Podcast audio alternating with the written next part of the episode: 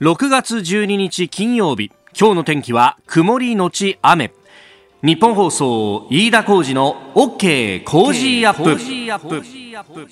朝6時を過ぎました。おはようございます。日本放送アナウンサーの飯田浩二です。おはようございます。日本放送アナウンサーの新業一華です。日本放送飯田浩二の OK 工事アップ。この後8時まで生放送です。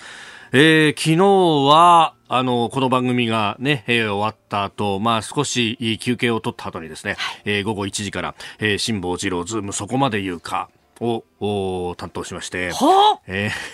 ー。いや、お疲れ様でした、本当に。いえいえいえなんか、あれですね、井田さん。一日で、ええ、痩せましたね。なんか。痩せたようにも見える。老けたようにも見える。なんか、進みましたね、いろんなものが。いろいろんなものってどういうこと いや、あの、昨日はね、まあ、辛坊さんと楽しく番組をスタートさせたんですけれども、はい、辛坊さんが初版の事情で3時にはいなくなるということで、えー、そしてその3時からはですね、ええー、大阪の関西支社の方に、えー、あの、元大阪市長、知事もされた橋本徹さんがいらっしゃるということでしたんで、ええー、結果として私が橋本さんの矢面に立つというですね、えー、40分間、ええー、やらせていただきまして、えぐったりしたね。で も楽しそうでしたけれどもね、聞いてたら。なかなか、その、うん、橋本さんのどういうことを考えてるかみたいなところを、こう、掘り下げて聞く機会っていうのが、まあ、見る機会がなかったんで、ええ、で、本ご本人もおっしゃってましたけど、いや、テレビだと30秒ぐらいでね、コメントを収めなきゃなんないから、2分もじゃぶるともう嫌な顔みんなするんですよ。確かにそうだよな、というね。えー、えー、がっつりと、いろいろ伺いましたんで、ぜひですね、あのー、ラジコのタイムフリーで、はい、えー、1週間聞くことできますんで、えー、お聞きいただければと思います。3時台丸々、まあ、あの、正確に言うと、2時50分過ぎぐらいからもう出てまして、うんはい、えー、で、そこからですね、まあ、辛坊さんの悪口も含めて、えー、いろいろ話してますこんなことが許されるのかっておっしゃってましたよね。いや早速記事にもなってましたけど。デイリースポーツがむちゃくちゃ早く記事にしてたよね。早かったですね。びっくりしましたよ。でね、日本放送の自分の冠番組を捨てて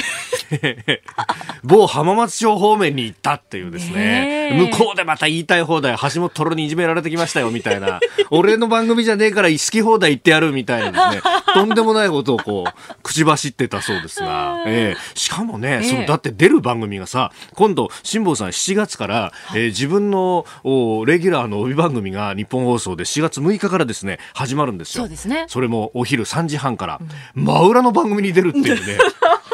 喧嘩売りに行ったのかみたいな。いや、いいですよ。この型破りな感じというか、なんと言いますかね。あの、ツイッター見てたら、下さんさすがにつぶやいてて、ラジオの懐の深さに感動しました、なんてね、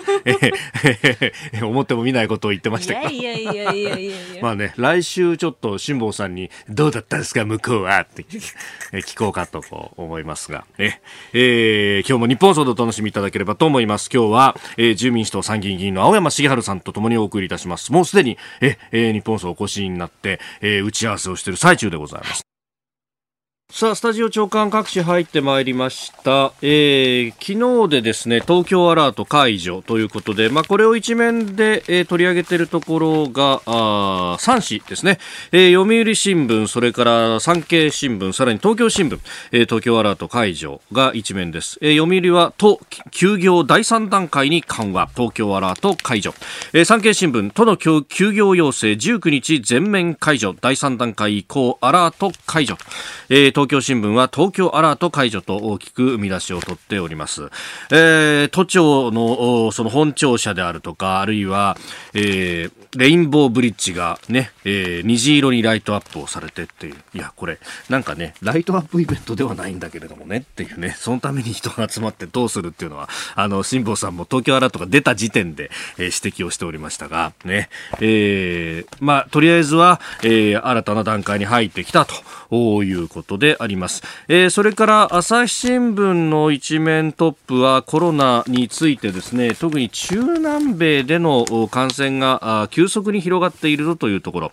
えー、見出しはですね増える遺体運ぶのは避難民ということが書かれております。まあ、確かに今、まあ、ブラジルなどはですね、えー、11日現在で感染者数が77万人と中南米全体で140万人というようなことが出てきております。えー、季節的な要因があるのかどうなのか、まあ、確かに南半球はこれから、まあ、冬に向かっていくというところですんで、まあ、その辺も含めてですね今、えー、このコロナっていうものがどういうものなのかというところの解明が進んでいる最中もし季節性があるとすると当然ながら第2波がやってくるという恐れ、えー、これに今備えていかなければいけないということであります、えー、毎日新聞一面トップは、えー、高校入試について4つの都県で出題範囲の縮小を検討するということです。まあ、休校の要請は3月の、まあ、あごめんなさい、2月の終わりぐらいからですね、えー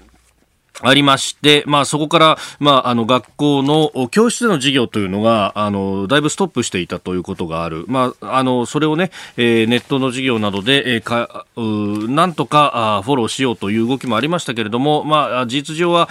学習の進路、まあ、深く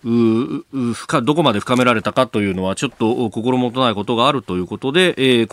都府県、えー、都道府県によっては、えー、範囲の縮小というのを検討しているところがあると、まあ、これは毎日新聞の調査、一面トップから、えー、展開をしております。えー、ということで一面を取り上げてまいりました。あなたの声を届けますリスナーズオピニオン、えー、この OK 工事アップはリスナーのあなたコメンテーター私田新行アナウンサー番組スタッフみんなで作り上げるニュース番組です。ぜひご意見をお寄せください。今朝のコメンテーターは自由民主党参議院議員の青山茂春さんです、えー、取り上げるニュース東京アラートの解除二次補正予算、えー、さらに海外の在留邦人に10万円給付、えー、共同通信社。まあこれはあのー、香港への声明をめぐる一連の報道についてですですね、えー、それから拉致問題特別委員会は今日開催へということも入ってきております。さあ、今朝はこの時間からスペシャルコメンテーター、自由民主党参議院議員、青山茂春さんにお越しいただきました。青山さん、おはようございます。おはようございます。朝早くからすみません、本当に。いえ、朝2時、3時でも大丈夫です。いやいやいやありがとうございます。はい、さあ、えー、この時間ですね、コロナからの、まあ、日本 V 字回復大作戦とこう、銘打ってですね、はい、えー、お送りしてきた、あ1週間なんですが、最終日、うん、今日は本丸、はあ、まさにですね、えー、この当事者に消費税減税について聞いていこうと。ということであります、はい、あの前回5月の半ばにご出演の時にもこの消費税減税のね具体的なやり方についても伺っていきましたけれども、はい。まあ、これだけ経済落ち込んでいる中で何をするかっていう、うん、まあ、ここが本丸ということになりますよね、当然ね。日本においては全くそうなんですよね。あの事実関係ではっきりしてるのは、はい、僕は信念を持って武漢熱と呼んでますけれどもその感染そして拡大がはっきりしてきたのは今年になってからですよね、でも日本では去年の10月1日から消費増税を、まあ、少なからぬ国民の反対を押し切って安倍総理の決断で、えー、増税を行っているわけですからそこから本当は景気の落ち込みが始まっててそこに武漢熱がオンしたんでということは土台の腐った部分を取り除かないと、はい、個人消費が回復していかないのは当たり前のことなんですよね。あともう一点、あの、はい、この武漢熱のためにより明らかになったのが、イギリスとかドイツで、まあ、付加価値税って言ってますけれども、はい、要は消費税とほぼ同じものを引き下げてるわけですよね。で、まあ、こういう柔軟な税制なわけです。うんうん、でどうして日本では一旦決めたら、はい、上がることはあっても下がることはないのか。もともと日本はあご存知の通り古代の時代に仁徳天皇がいわば大減税をなさって、はい、日本を救って民の暮らしを救ったわけですよね。うん、でその孤児に学ぶこともしないでなぜその難しい言葉で言うと情報構築硬直つまり、上げることだけはできるけど下げることは決してできませんと。そのからくりに気がついて、えーえー、みんなが気がつかないと、はい、治らないと思うんですけどからくりは、まあ、はっきり言うと別に難しいことではなくてえー、使い道を決めちゃってるからですね。でこれも硬い言葉で言うと目的税化って言いまして、はい、あの消費税を入れたのは竹下総理だったんですけれども僕当時総理番記者でで今だから言えることは、まあ、たくさんありますけれどもあの共同通信の総理番記者だったこともあってですね共同事情はそのお家まで行きますからね、はい、この2社だけは混乱避けるために。それで朝まで、はいよくあの朝5時まで話しましょうって僕癖になって言うんですけど、それは本当は竹下総理が朝きっちり5時まで、あのお家の玄関のところで奥さんたちを起こさないようにね、はい、えー、飲むということをしてたんですけれどもその時に青山君そのやがて俺が死に君が生き残るだろうから、うん、その時に忘れるのはその消費税は目的税にしちゃだめだと。目的税にしちゃだめだと。言ったはい、言ってたそれから竹下総理は目的違う目的ね、はい、狙いもはっきりおっしゃって要するに日本人だからといっていつまでもしっかり働くとは限らないから所得税を下げなきゃいけないと。でこれも難しい言葉で言うと直間比率の見直しっていうんですけど、はい、直接税、間接税ですね。直接税が所得税で間接税が消費税ですけれども、その直接財布からもぎ取られる所得税を少なくするためには間接税、はい、消費税をやらざるを得ないんだと。で、その時にこれに使いますと決めてしまったら、はい、税率変えられなく、変えられなくなるから、あそこを間違わないように、まあ、俺の遺言として、その時は全くお元気で、あの、都市なお自殺ね、あの、一斗飲むってのは大げさだけど、はい、まあ、一生ぐらいはペロッといくソウルでしたからね。一晩で。はい。作り酒屋の息子さんですからね。それを、その、僕は、まあ、安倍総理にもお伝えしてて、目的税にするのずっと抵抗したしてたんですけども結局、はい、まあ、罠に引っかかったと言わざるを得ないと思うんですけれども特にあのみんなが一番心配な社会保障の財源にしてしまった全世代型社会保障、はい、それからあるいはこれも関心強い教育無償化の財源にしてるから、ということはですねここにからくりがあって、はい要するにじゃあ消費税を下げますって言ったときに、例えばゼロにしたら20兆円が一応なくなるわけですよね。はい、そうすると文科省の予算、教育だったら、うん、それから厚生労働省の予算、予算、社会保障だったら、っていうふうにね、各省庁がこう確保している予算がなくなるってことになるわけですよね。だから新しいことをいろんな省庁連携してやるのは嫌がるのに、はい、その既得権益だけは手放さないっていう体質を、財務省は熟知してそれを利用して身動きできなくしてるわけですよ。でも消費税に限らずこうやって日本の祭りごと政治が身動きできなくなるっていうのがもう世界に取り残され、はい、場合によっては武漢熱から世界経済回復していくときに日本だけ取り残されることになりかねないのでこれはあどうしても乗り越えなきゃいけないんです。でまあ、僕は代表を務めている守る会日本の尊厳と国益を守る会で提言してるわけですけど、はい守る会でもたくさん今意見が出てて、まあ、あの、減税反対意見もあるわけです。賛成の方が多いですけれども、でも反対意見かなりあるんで、はい、あの、じっくり議論をしてるんですけれども、その失われる財源を赤字国債で補えばいいという話だけではやっぱり済まないんです。いろんなご意見ありますけれど、社会保障や教育無償化っていう重大なことに関して言うと、はい、違う財源を見つけなきゃいけないんで、それで、えー、どうしても時間がかかるってことになるわけです。はい。これ、例えばその、ここ、ドイツなんかそうですけど、ここ1年はあの減税するとい。う期限を切ってるじゃないですか、はい、とりあえずここ、今、当座は赤字国債でまずやってっていうような段階を踏むっていうのはどうなんですか、これ、難しいですか？いや、あの難しくなくて、あの可能なんですけれども、ただ、ドイツもイギリスも小幅といえば小幅なんですよね。えー、それで日本の場合例えばその僕らと連携してる未来勉強会って議員グループが0%とおっしゃってるんですけど、そうするとねあの戻すときに戻さなきゃいけなくなったときに0から10になるのかっていうふうにね。あそっちのインパクトもはい、だからそこを緩和しなきゃいけないっていうのが、あの僕ら守る会の主な意見なんですよね。でそうすると税率を元の8にするのかあれをもっと前の5にするのかと。はいで、まあ、ゼロって意見も別途あるわけだし、うん、でも、議論をいつまでも続けるわけにはいかないので、うん、あの当然、うん、今国会まもなく終わるようですけれども、はい、お秋というよりは夏以降の一番大事なテーマになるわけです。はい、これね、あのー、あと私、ちょっと夕刊富士に書いたんですけど、はい、その拝見しました。えー、立派な文章で。気をつけてありがとうございます。あの、こうちゃんの喋りとよく似てていい感じです。いや、ありがとうございます。はい、あの、僕も、あの、キャッシュレスのポイント還元って、その、うん、負担を軽減するには、あまりに構えが小さすぎるから、はい、あれ、導入当時には、いや、だったら消費税上げなきゃいいじゃんって言ってたんですけど、うんうんうん、これ、6月で終わっちゃいますよね。そうなんですよね。で、これってそんなに予算必要ないじゃないですか。そんなにって言ったらあれですけど、あの、年間で、あの、1兆もいかない、3000万、3000億から6000億ぐらいだっていう話、うん、予備費からこういうのってなんとかなんないもんなんですかね。えっと、それはありえると、ありえると思うっていうか、その、それも実は働きかけているんですよね。えええ、あの、ポイント還元をとりあえず、まあ、伸ばすと。はい。で、まあ、はっきり言うと問題にされたけども、予備費が大きく積み増してあるのは、まあ、あの10兆円積んであってね、うん、使い道があ一応あの大まか決まってるのは5兆ですからね、はい、だから当然予備費の中で、えー、それが手当てできるわけだし、えー、この後話出ると思いますけど海外同胞への給付金もそこが財源になるわけで、はい、えー、そうすると、まあ、とりあえずあの目先のポイント還元をやめちゃうっていう話をどうにかしなきゃいけないんですよね。うそうすると国会を閉じても当然そういう実務がより重要に続いていくってことになるわけです。はい、はいえー、まずは日本 V 字回復大作戦消費税の減税について、えー、消費の根本のところからお話をいただきました、えー、青山さんこの後7時台にも登場していただきまして、えー、お話もありました。海外の在留邦人に10万円給付などについてもお話をいただこうと思っております。今日よろしくお願いいたします。よろしくお願いします。まだ帰りません。もちろんです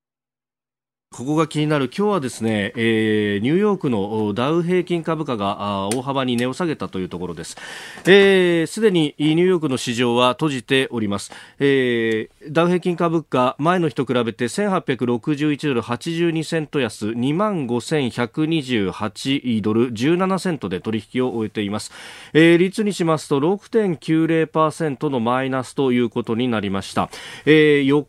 そしてえー、昨日のですね日経平均も下げて終わっておりまして、えー、日経平均前の日と比べて652円4銭安2万2472円91銭で、えー、取引を終えております。えー、双方とも、まあ、あの足元の経済は非常に悪い数字がたくさん出ていたんですけれどもにもかかわらず株価は上げ、えー、ほほとんど上げ続けていたというようなことになっていてどっかでこれ利益確定が来るんじゃないかということは言われていたんですがそれがやってきたと、まあ、あいうこと。で昨日の日経に関しては、えー、円高ドル安に触れたということがありました、まあ、それは FRB アメリカの、まあ、中央銀行にあたる連邦準備制度理事会がえー、金融緩和あこのゼロ金利の流れというのを2022年まではやるんだということを言ったということで、えー、まあアメリカの方がより機動的に金融緩和、そして財政の出動というのをやっている中で、えー、日本があどうなんだというところを市場に足元見透かされたようなところもあって、えー、円ドル相場、今現在1ドル106円84銭付近での取引と、まあ、一頃109円ぐらいで取引されていたことを考えると、円高に触れたということも株の売る材料になったと。あるいはコロナウイルスっていうものも言われてますが、あの、エコノミストとか市場の関係者に聞くと、まあ、そもそもも論としてもう悪い数字というのがどんどん出てくるというのは慣れちゃってそうするとちょっとあのいい材料が例えば特効薬があのこれ進展するぞとかえそういう材料があるとそこに飛びつくようにして短期で売買している人たちが、えー、買い進んでいたというのが、えー、あったようです、えー、いよいよそれが崩れたということになると、え、株も含めてですねもちろん実体経済も悪いんですけれども、え、非常に厳しい経済状況が続いていくということになります。先ほど青山さんお話ありましたがそうすると、えー、ここは外需だとかに頼るんじゃなくて、えー、日本の GDP の、まあ、5割から6割を支えるというこのえー、国内の消費、個人消費をなんとか支えなきゃいけないと。だから消費税を下げなきゃいけないと。まあ非常に単純、明快な、非常に明快なロジックのはずなんですけれども、なぜかこれにメディアは乗ってこないと。どこを見て報じているんだろうなということも思います。飯田浩二です。ここで OK 工事アップからお知らせです。ポッドキャストや YouTube でこのコンテンツをお聞きいただいている皆様。実はこの番組東京のラジオ局日本放送の地上波での生放送番組の再編集版なんです。えそしてこの時期ですが我々ラジオ業界は2ヶ月に1回お調べ週間というのがございまして各局いろいろと頑張っているという1週間でございます。えこの OK 工事アップは平日月火水木金曜日の朝6時から8時までの生放送でございます。地上波でお聞きでなく、まあ、ポッドキャスト YouTube でお聞きの方もですねもしもお手元に V とか R とかそういった会社からのですねお調べの連絡が来てるという方がいらっしゃいましたら皆まで言いませんが一つよろしくよろしくお願いいたします。平日朝6時から8時までの日本放送です。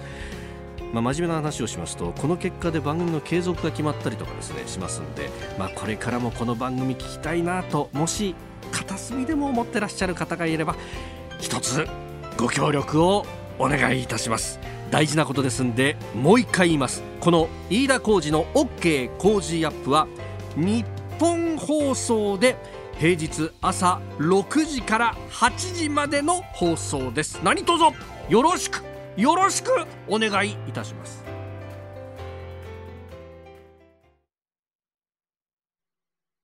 7時台はコメンテーターの方々とニュースを掘り下げます。今朝は自由民主党参議院議員の青山茂春さんとともにお送りいたします。青山さんおはようございます。おはようございます。青山さんには番組エンディングまでお付き合いいただきます。お、明日の朝5時まで。では最初のニュースこちらです。東京アラートが解除。今日からステップ3に移行。東京アラート、これを本日解除する。えそしてまた、ロードマップにおけるステップを午前0時の段階で、ステップ2からステップ3、2から3へと、移行することを決定をいたしました。東京都は昨日新型コロナウイルスの感染再拡大への警戒呼びかけで今月2日から発令している東京アラートを解除しました休業要請の解除と緩和にまつわるロードマップでパチンコ店やゲームセンターインターネットカフェなどが対象の第3段階ステップ3に今日から進むということですえー、接待を伴うホストクラブキャバクラなどやライブハウスは19日から営業を認めるということも合わせて出てきております。はいさあ、あの、うん、メールもたくさんいただいてるんですけれども、はい、えー、これ、あの、居酒屋を経営されてるという方がですね、はい、いや、アラート解除されても客さ客さ客足が大して変わらなくて厳しい、えー、経営が続くだろうとみんなで言ってるんですよと、うん、えー、雑居ビルに入ってるんですが、2、3、4階にあった他の飲み屋さん、5月いっぱいで閉店のようです。うん、一度閉店してしまったら保証も何もありませんよねと、えー、正人さん、この方は川崎市川崎区からいただきました。まあ、その通りなんですよね。はい、あの、耐えて勝つしかないわけです。けど、まあ、このステップ3ってなんか知事はあの、ステップ3って言って3って言い直してましたけどそうですね、はいまあ、東京カタカナ都市にするのもいい加減にしてほしいんですけど個人的には。まあ、あのステップ3って言ってるからちょっと分かりにくいけど要は事実上の全面解除、はい、特に19日以降はそうだということですよね。それで全面解除といってもあの今のメールの方のご指摘にあった通り、はい、もともと自粛に支えられているから、えー、えー、で学習なさってるんで、当然あのかつてのようなあの賑わいにはなかなか戻らないんで、はい、賑わうのが居酒屋なのにっていう問題提起は確かにあるんですよね。このスタジオもね今、はい、はい、あのプラスチックで。そうですね。アクリルの板が、うん、はい、はい、あります。それでうんさっき言いました通り耐えて勝つしかないんですけれども、はい、しかしそれにしてもかつてのパンデミックに比べてですねあの世界的な感染爆発のことをパンデミックって言ってるわけですけれど、はい、あのもっと何年も何年もね、えーまあ、見方によってはあのほぼ1世紀続いたって説もあったりするわけですからこれだけあの交通の行き来激しくなってて、はい、まああの数か月でここまで来るっていうのは、あの大変なあ成果なんで、あのえっとですね、あんまりあの軽率なことっていうよりは楽観的なことをむしろ言いたくないんですけれどもでも良き面考えるとですね、はい、靴を脱ぐ文化にも支えられね、うん、それから日本が格差がないとか少ないって言っちゃいけないんですよねというのは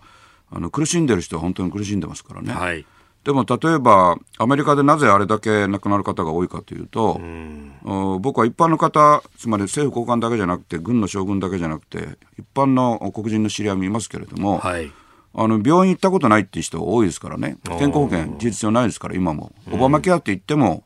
政府の健康保険じゃないから、はい、だから病気抱えてる人が圧倒的にアフリカ系アメリカ人に多くてそれであの亡くなる人が多いんですよね。でも日本でそういうことはないので、はい、生まれてから病院ってもの行ったことがないと。言ったら数十万取られるっていう人は日本にはいないので、うん、実は根っこにあるのはその2つなんですよね。うん、で安倍政権のいろいろもちろん厳しいことを言われて、えー、それはあの権力だからやむを得ないんですけれども、はい、ただしその根っこのことをね、うん、靴を脱ぐ文化であるということと格差が世界に比べるとややましであるということを活用した、はい、あ成果なんですよね。うん、でということは国民の意識が高いのであの営業再開なさるときにその意識が高いお客さんがお見えになっても酔っ払っても意識が高いので、はい、あの対策を取らなきゃいけないし、はい、この数か月間でどういう対策が有効だということもかなりみんなに浸透したので、むしろその対策をきっちりとってそのアクリル板がね今日のスタジオみたいなのあってもちゃんと目見て会話して、はい、あの新業さんともこうちゃんとも話せるっていうのにしたらですね、うん、むしろそういうところから流行っていくと、はい、にぎわいを取り戻していくと、うん、いうことがあります。それからあの第2波第3波もちろん警戒しなきゃいけないけれども、はい、抗体を持つ人が第1波の時よりもはるかに多いわけですから、あのこのウイルスは異様なウイルスなんで抗体が本当に免疫作ってくれるかどうかっていうのはね、はい、あの抗体と免疫の違いとか言ってたらきりがないからもう省略していますけれども、あの一応ウイルスというのは一度かかったら抗体ができてその抗体をもと元にして免疫ができて、はい、えー、ほとんど感染しなくなるっていうのが基本は基本なんで、はい、そうすると第1波よりは第2波があるでしょうけれども、ごめんなさいあの少し軽いってことも期待できるんで、ん。希望を持って一緒に頑張りたいと思います、はい、えー、まずは東京アラート解除についてでした。おはようニュースネットワーク取り上げるニュースこちらです。第二次補正予算今日成立へ参議院予算委員会は昨日新型コロナウイルス対策の2020年度第2次補正予算案に関する質疑を実施しました。予算は今日の参院本会議で可決成立の見通しです。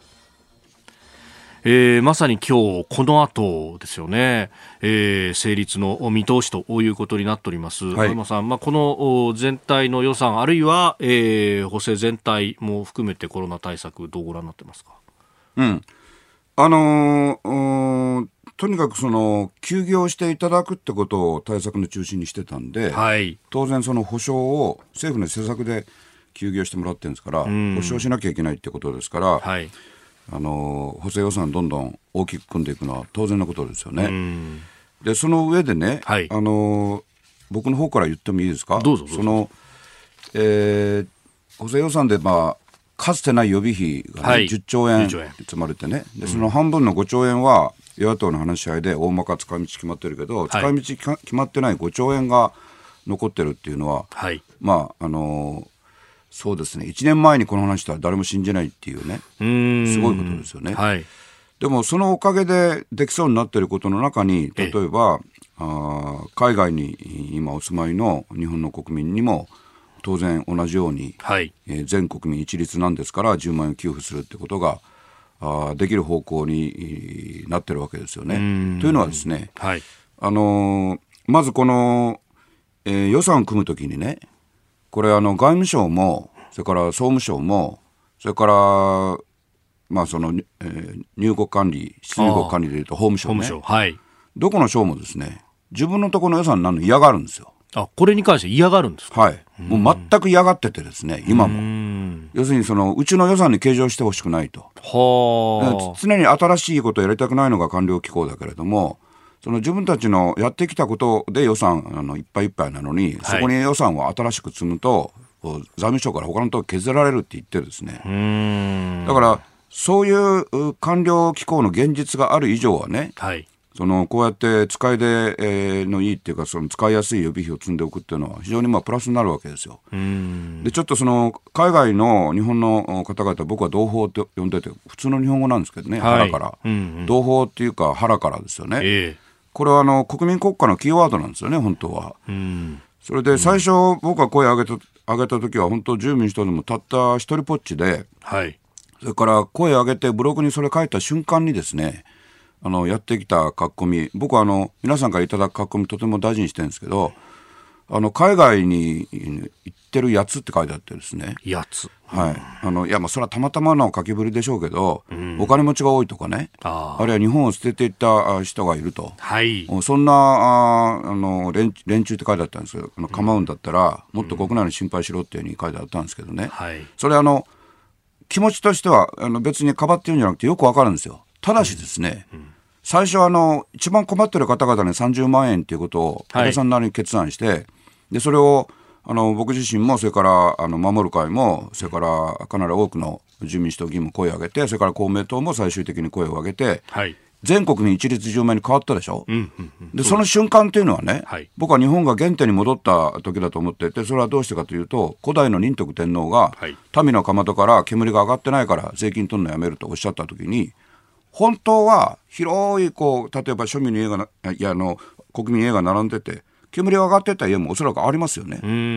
それから、お金がなくて上がってないんじゃなくて、たまたま上がってない家もありますよね。はい、それから税金払ってない人も、ね、当時から、はい、それからひょっとしたら犯罪に手を染めようとしてる人もいたでしょう、うん、でもそういうの関係なくですねすべて腹からとして救うべき時には救うっていうのが私たちの古代の原点なんですよ、はい、でその上で全国民一律10万円っていうのはですね国内でもですね税金払ってない人も脱税しようとしている人もおそらくいらっしゃいますよね。それからあのお金持ちの方もいらっしゃいますよね、はい、でもそういうことにこだわってたらその同胞腹からっていう気持ちも失うので、全国民一律にしたんであって、はい、そうすると同じことが海外の方々にも当然言えるわけで日本を捨てていった人もいらっしゃるかもしれないし、はい、それからあの税についてもあのいろいろ設営がやりすぎの人もいるかもしれない。でもそういうことを乗り越えるっていうのが今回の原点なんで、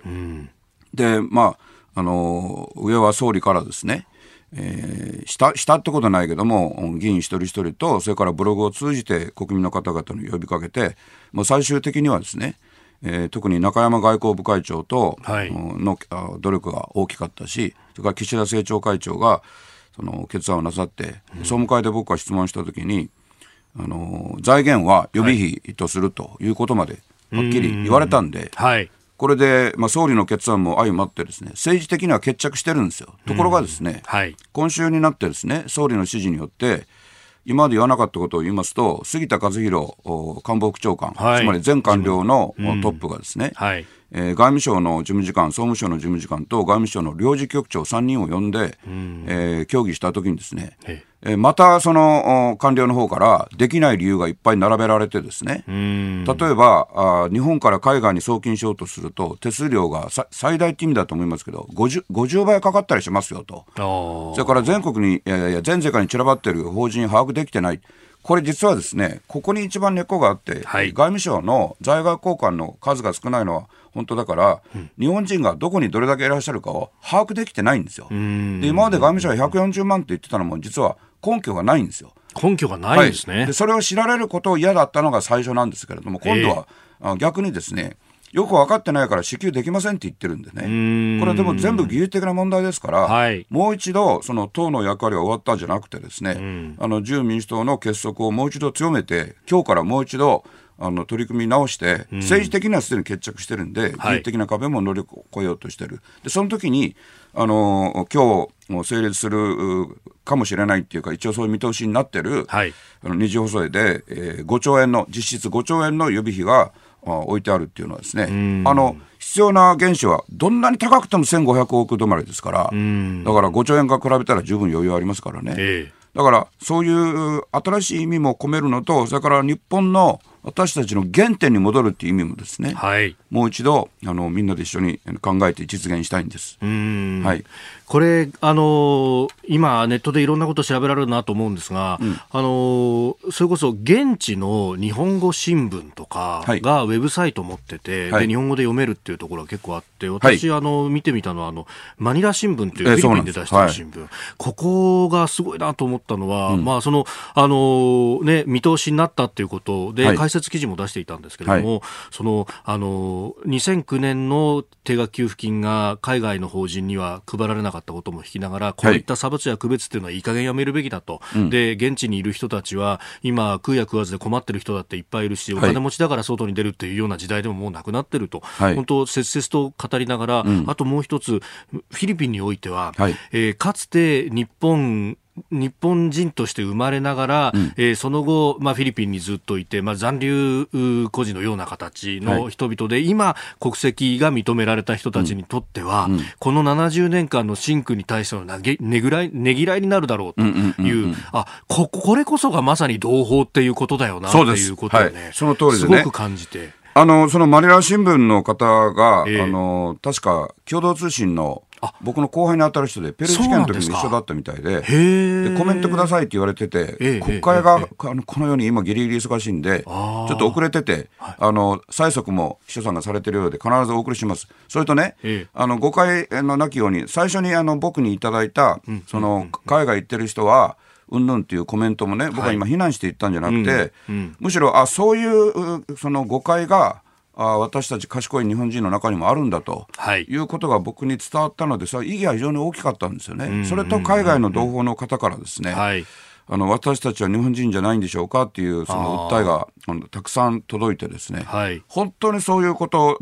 伝わってくるし動かされるし、うん、あの3年10か月前に国家議員にならざるを得ないと思った時にあのもう直接みんなの声聞きたいと思ったことがまあ、ネットのおかげでね、はい、僕はツイッターやらないんでブログだけですけれどもブログのおかげで伝わってきてそれが内閣総理大臣も党も動かしで、まだ動いてないのが省庁なので、それをじりじりじりじりとフォーク前進で動かしていくという、まあ、過程です。だからちょっと時間かかることは、あの、許していただきたいんです。でもこれ、支給しますよって、それ、その、支給するので、あの、現住所ちゃんと教えてくださいっていうふうに言って、ここからデータを取っていくと、正確なデータが取れるきっかけになります、ね、おっしゃる通りなんですよ。あの、在留届をみんなが出してくれるわけじゃないから、外務省が把握できないってこともあって、もう一回言いますが、在外交換のスタッフの数から言ったら、機械的に、全部補足するのはね、あの少なくとも140万人が違ってるとしても、100万人超えてることは間違いないですからね。だからあの、おっしゃる通りその、日本国民がどういうふうに海外で活躍し、暮らしてらっしゃるかを、補足するのが本来外務省の大きな役割ですから、その転機にもなると思ってます。あの武漢熱はあの本当の災いですけれども、はい、明確に申します、中国初の災いなんですけれども、それを生かして、その中国の国民の幸せにもつながるように、あの連携や新しい努力ができる、その一つの例です、海外の同胞、腹からっていうのはですね、腹からって言葉もこうちゃん言ってくれた通り、はい、もう一度僕たちがひらがなの腹から、であえて漢字で書いて同胞、ね、それも2種類ありますけど、それぞれの意味をもう一回考える機会にもしたいです。おはようニュースネットワークでした。続いて教えてニュースキーワードです。共同通信社。えー、今日ご一緒してます青山茂春さんが97年まで、えー、記者として、えー、所属されていたのが一般社団法人の共同通信社。今日も、えー、何度かすでにこの会社の名前出てきております、はい、えー、東京を拠点とする通信社で国内外のニュースや写真、えー、記事関連のデータを新聞社や放送局などに配信しております、まあ、青山さんはニュースの問屋というようなね、えー、表現を使ってらっしゃったりもしますが。名刺の裏に映ってました。お、はいで、えー、この古巣共同通信が今月6日ワシントン発の配信の記事によって、え、中国による香港への国家安全法導入に関わる記事が物議を醸しております、え、この記事は欧米諸国による中国批判の共同声明に対して日本政府が参加を拒否し、え、各国を失望させたという内容でありました。まあ国内の話がワシントン電ってええというのとまあ、えー、欧米との間で日本とこう亀裂を生じさせようと、そういうことがあったのかと、まあ、あの、真に受けるとかなりね、えー、沸騰したところもありましたが、はい、この記事には非常に、えー、いろんな動きがあったと、まあ、ブログにも書かれてらっしゃいますか、山さん。動きっていうか、はい、あの、僕はブログに、まあ、克明に事実関係を記したんですけれども、はい、あの、中国の全人代っていうね、はい、あの、日本の国会に当たるって言ってますけど、全然国会に行ってませんが、えーえ。ーはい要はそこで5月の28日に香港に、はい、まあ、一国二制度を亡き者にしてしまうような国家安全法制、うん、つまり中国が思ったように香港で取り締まれるということを決めた、はい、あそのことについての記事なんですけども、うん、実はその6日前に動きがあったんですね、5月22日に。はい、結論から言うとですね、うん、共同通信の記事には、米英の共同声明に日本政府も参加を打診されたとあるんですが、まず、はい、されてません。されてない。だから、打診されてないから、拒否するもしないもないわけですよね。で、事実関係に戻ると、22日にですね、はい、えー、この日本放送からも近い、東京のイギリス大使館、はい、から、ええあ、偉い人がですね、これ実際、誰か分かってますか？ちょっと言いません。うん、で、外務省にやってきてですね、うん、えー、やってきて、うん、っていうか、あのここもカット。はい。ええ ー、外務省の局長級と会ってですね、はい。えー、米英米英っていうかですね、うんうん、ファイブアイズっていうのがあってですね、はい、あのアングロサクセン系、ええ、あんまりこの表現言いたくないんだけども、実際にアングロサクセン系の英語圏の国々、はい、えー、米英、カナダ、オーストラリア、ニュージーランド、うん、えー、こういう国々で、まあ、情報交換してるわけですけど、そこで共同声明を出すんですよね。中身に言及はなし、はい、で出すんですよねって言っただけでそこに参加してくれとかそういう話はなくて一致したのはですね、はい、この中国の香港に対する出演についてねもともと香港はイギリス領でしたからイギリスの植民地だったんであの厳しく向かい合って、そこを連携していきましょうっていうことの話はあったけど、ファイブアイズの声明にその入ってくれた話はなかったんですよ。なぜかというとですね、もともと日本はすでに、そのファイブアイズ、アングロサクソン系のことに簡単に乗らないっていう姿勢が、英国にもアメリカにも伝わっていたし、それからこれについては、G7 でやりましょうっていう安倍総理から出た、はっきりした意思があって、はい、あの駐英大使はちゃんと日本のこと分かってますから、駐英大使館はね、日本のことは分かってますから、だから、その声明に入ってくれって言ってないわけですよ。そそれで、その後、その特にアメリカとか他の国からも一切接触はなくて、5月28日にこういうことを中国がやると分かっている。その前日の27日になって、はい、英国大使館のいわば事務方からですね担当官から偉い人じゃなくて、えーはい、その共同声明の原案英国としてはこうですっていうのをメールで送ってきたんですけどメールで、えー、メールで中身来ただけで参加してくれともなんともなくてさすが日本政府はちょっと困ってですね、はい、大使館側にあの問い合わせたけど担当官が捕まらない、えー、捕まらないので、はい、しょうがないからイギリスの外務省の本省に聞いたらですね。ロンドンに聞いたってことですか、はい、そしたらそれは、いやいや、東京の大使館に聞いてくださいって言われて、戻っちゃったわけですね、はい、それでもう28日にあのなってしまってですね、あの打診がないまま、はい、そしてその日本は予定通りですね、その決まってから、まあ、わずか数分後に、うんうんの官房長官の会見で深い憂慮、はい。まあ、あの世界に出ていった原文では、serious, serious concern。はい。えー、だから、深い有料ですけども、本当は深刻な有料っていうんですね。シリアスですもんね。で、それを入れて、えー、外務報道官談話っていうのを日本が出したわけですよ。英文でも和文でもですね。で、それから数時間遅れて、5月28日の夜中になってから、このファイブアイズの、はい、共同声明が出たので、うん、だから日本の方が先に出してる上にですね、しかもその、えー、ファイブアイズの方はディープコンツーンだったんですよ、はい、深い医療って意味は同じだけどもちょっとニュアンスがやや弱いぐらいなんですよね。でしたがって日本のが先行して日本のがやや厳しいから、はい、米英からはむしろ、うん、日本はやっぱり中国に対してしっかりやってるって評価になってるんで記事が真真逆なんですよ。それでこうちゃんが言った通りワシントンでになってるっていうのはおそらくアメリカ側のまあ、あの正直言うとあの僕がいろいろ情報を確認した上で言うとまあ、雑談ベースですよね。だそれが突然、あの記事ではですね、はい、公式に日本政府は参加打診されたのに拒否して、それはきっと習近平国家主席を、うんうん、国賓で呼びたいからだというふうに、憶測が書いてあるんですが、うん、この習近平さんの国賓問題も、はい、守る会や私たちが反対をして、ええ、これ事実は白紙にすでになってるわけですよ、うんうんうん、だからまるでこの記事は中国の願望を書いてるような記事になってしまっているんで僕は19年近く共同通信に育てていただいて、えー、その恩義、生が忘れることはないからこそ、本来の共同通信に戻ってほしい、うん、中国に今、共同通信は4支局も持ってるんですけれども、その存続を考えてのことかもしれませんが、本来の立ち位置に戻ってほしいという願いを込めて、今申し上げたわけです。はい、はい。えー、今日のキーワード、共同通信社でした。あの拉致について、えー、はい、というのは拉致被害たくさんメールをいただいておりまして、はい、ザ・ボイスがきっかけさん東京大田区の方も、えー、いただいております。あのこの後ですねお知らせと肌道子さんのコーナーを挟んで、えー、じっくりと語っていただこうと思っております。はい。朝5時まで、はい。いや俺が死んじゃう続いてここだけニューススクープアップです。この時間最後のニュースを。スクープアップ拉致問題の特別委員会今日開催へ拉致被害者横田めぐみさんの父茂さんが今月5日に亡くなったことなどを受け衆議院では今日拉致問題に関する特別委員会を開き今国会では初めて実質的な審議を行うことになりました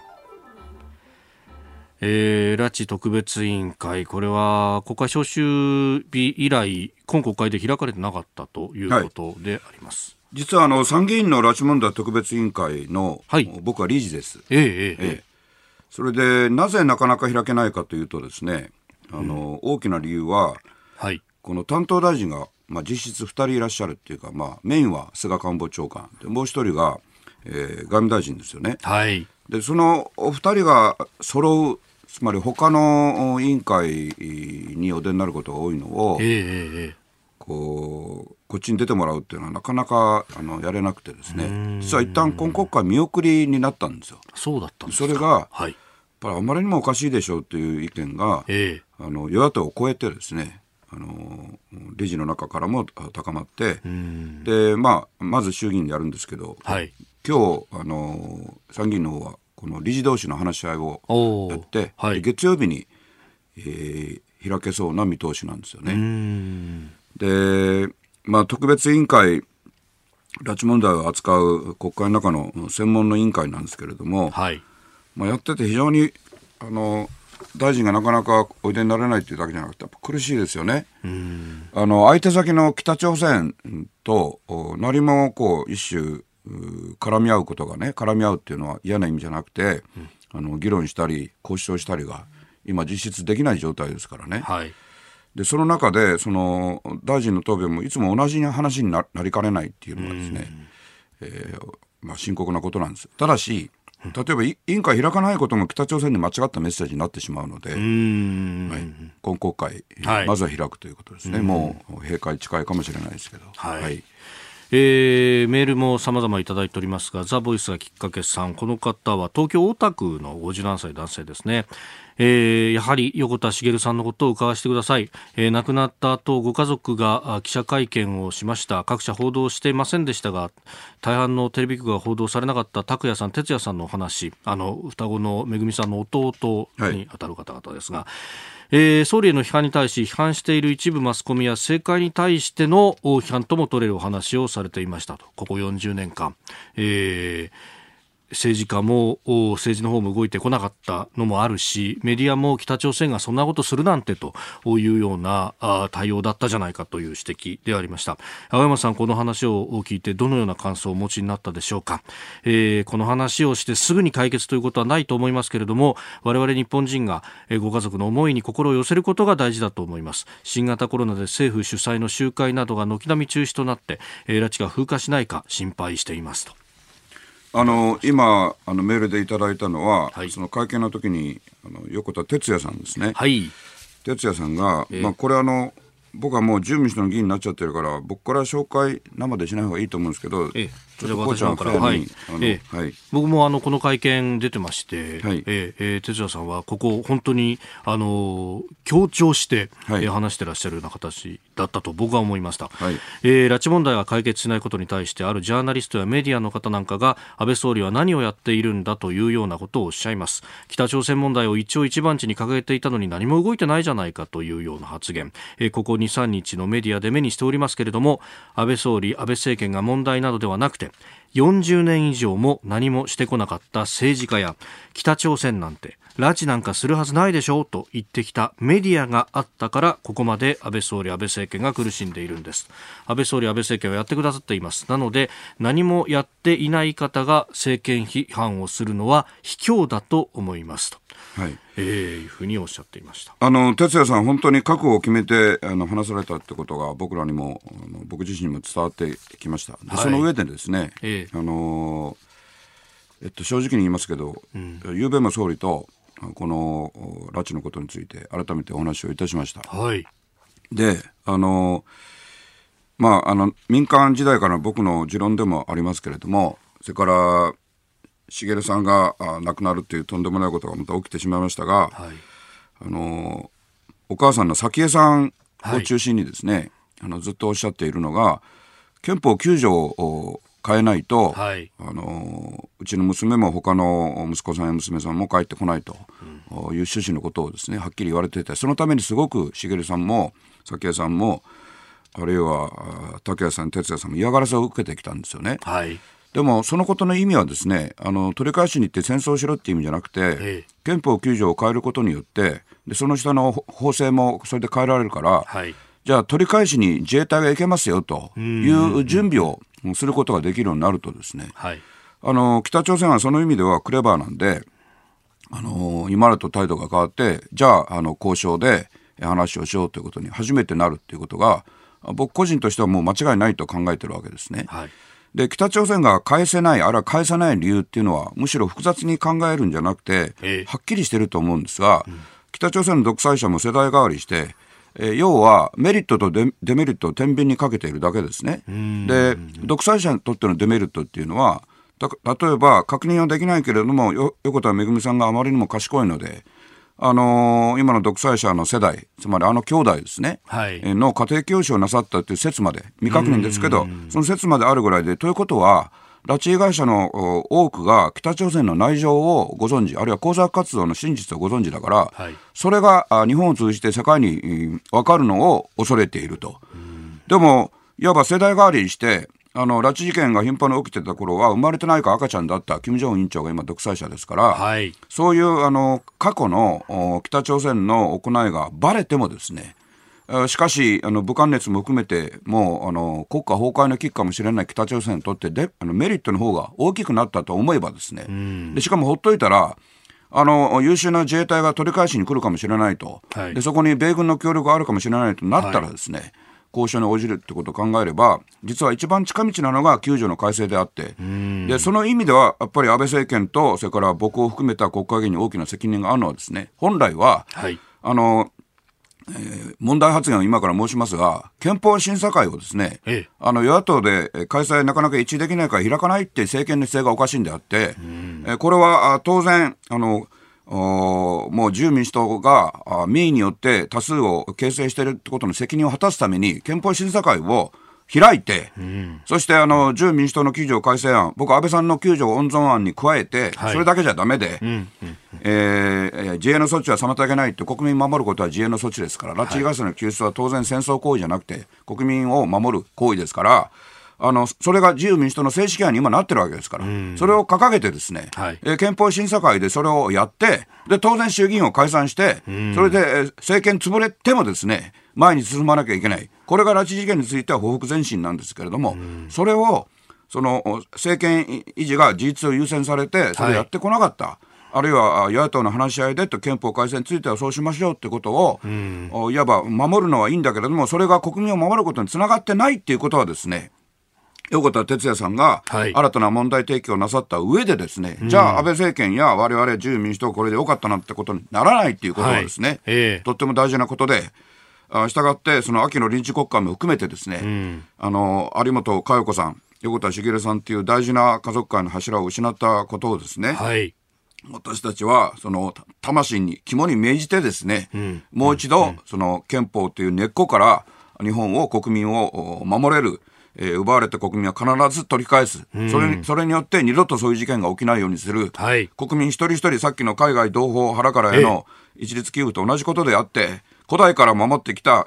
ただ一人の国民も見捨てない、うん、その人がいい人であるか悪い人であるか関係ない、うん、そうじゃなくて、同じ日本人として生まれた腹からは決して永遠に見捨てることがないと、うん、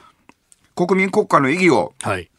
世界に示すということをですね、うん、え茂さんと佳代子さんの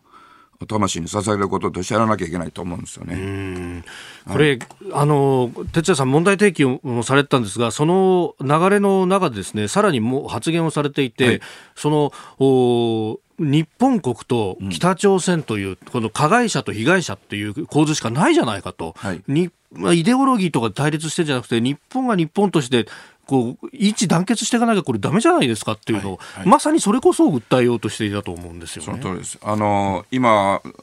残念ながら、はい、その政府認定の拉致被害者で言えばですね、うん、あの両親ではお二人しかもう残ってないんですけどね、ね、だから兄弟の世代になってるんで、うん、でもちゃんと意思を受け継いでいらっしゃるから、うん、あの一番問われているのは私たち国会議員だと思います。はい、はい、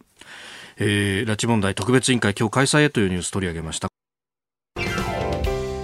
ポッドキャスト YouTube でお聞きいただきありがとうございました。この飯田浩司の OK 工事アップは東京有楽町の日本放送で月曜から金曜朝6時から8時まで生放送でお送りしています。生放送を聞き逃したあなたぜひラジコのタイムフリーサービスで新型コロナウイルスに関しての最新情報ニュースやスポーツエンタメなどをぜひチェックしてください。さらにこの番組では公式 Twitter でも最新情報を配信中。スタジオで撮影した写真などもアップしています。そしてもう一つ私飯田浩次夕刊富士で毎週火曜日に飯田浩次のそこまで言うかを連載しております。こちらもぜひチェックしてください。